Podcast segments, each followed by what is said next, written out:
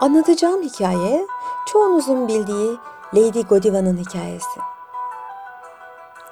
11. yüzyılda İngiltere'nin Coventry kasabasında enteresan olaylar olur. Lord Lofric halkı vergilerle öyle bir yıldırır, öyle bir bunaltır ki halk Lady Godiva'ya yalvarır. Derler ki çocuğumuza süt bulamıyoruz. Bu vergilerin altında eziliyoruz. Ne olursun sen onun yumuşak karnını bilirsin. Sen konuş onunla. Lady Godiva kendisine gelen halkı dinler. Sonra gözleriyle görmek ister. Teker teker esnaftan herkesin derdini öğrenir. Eve geldiğinde o da kocasına yalvarır. Lord Lofric, şimdiye kadar senin bir dediğini iki etmedim. Bu vergileri kaldırmalısın. Halk bu durumdan çok şikayetçi. İnsanlar çok mutsuz ve açlar. Lord Lofric, karısının kendi işlerine burnunu sokmasına oldukça kızmıştır aslında. Ama onu aşağılamak ister. Karısının dini inançlarını da bildiği için ona der ki, eğer sen çırılçıplak bir atın üzerine binip de Coventry'nin içinden, başından sonuna kadar öyle geçer gidersen ve kimse sana bakmazsa sana söz veriyorum. Ben de o vergileri kaldırırım der. Lady Godiva bir gün düşünür ve ertesi gün kabul eder bunu. Lord Lofric çok şaşırmıştır.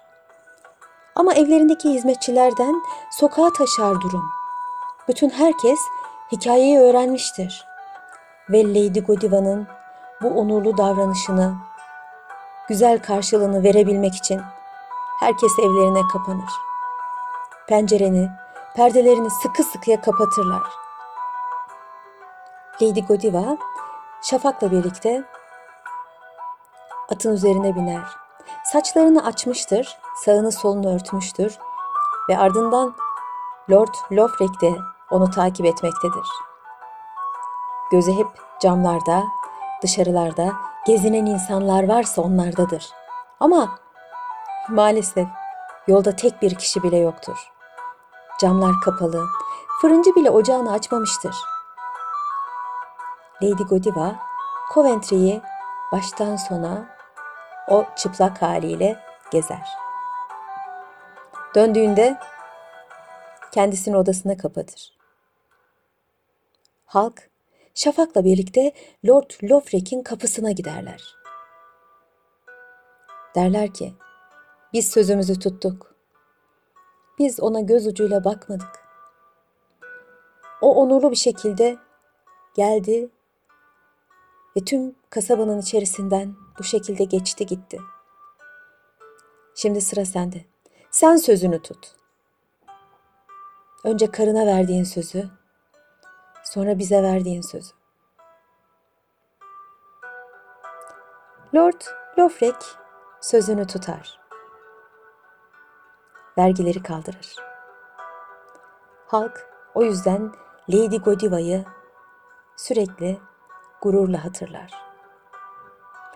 Lady Godiva'yı daha sonradan Godiva çikolataları sahiplenir.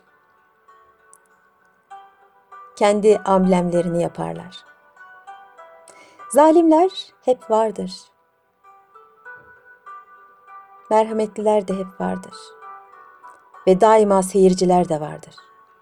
Ki o gün tek bir kişi adının Tom olduğunu söyler tarih. Tek bir kişi Lady Godiva'ya bakmıştır. Bu bir ressamdır. Ve bakmasının tek sebebi de ileride tarihe bu kadının güzelliğini yansıtmaktır. Ama yapamaz bunu. Birkaç gün sonra gözleri kendiliğinden kör olur. O yüzden Lady Godiva İngiltere halkında çok bilinmiş, tanınmış, saygı duyulmuş, narin, merhametli ve gururlu bir kadındır. Siz de Lady Godiva'yı sevdiyseniz lütfen bunu bir beğeni olarak gösterin. Teşekkürler.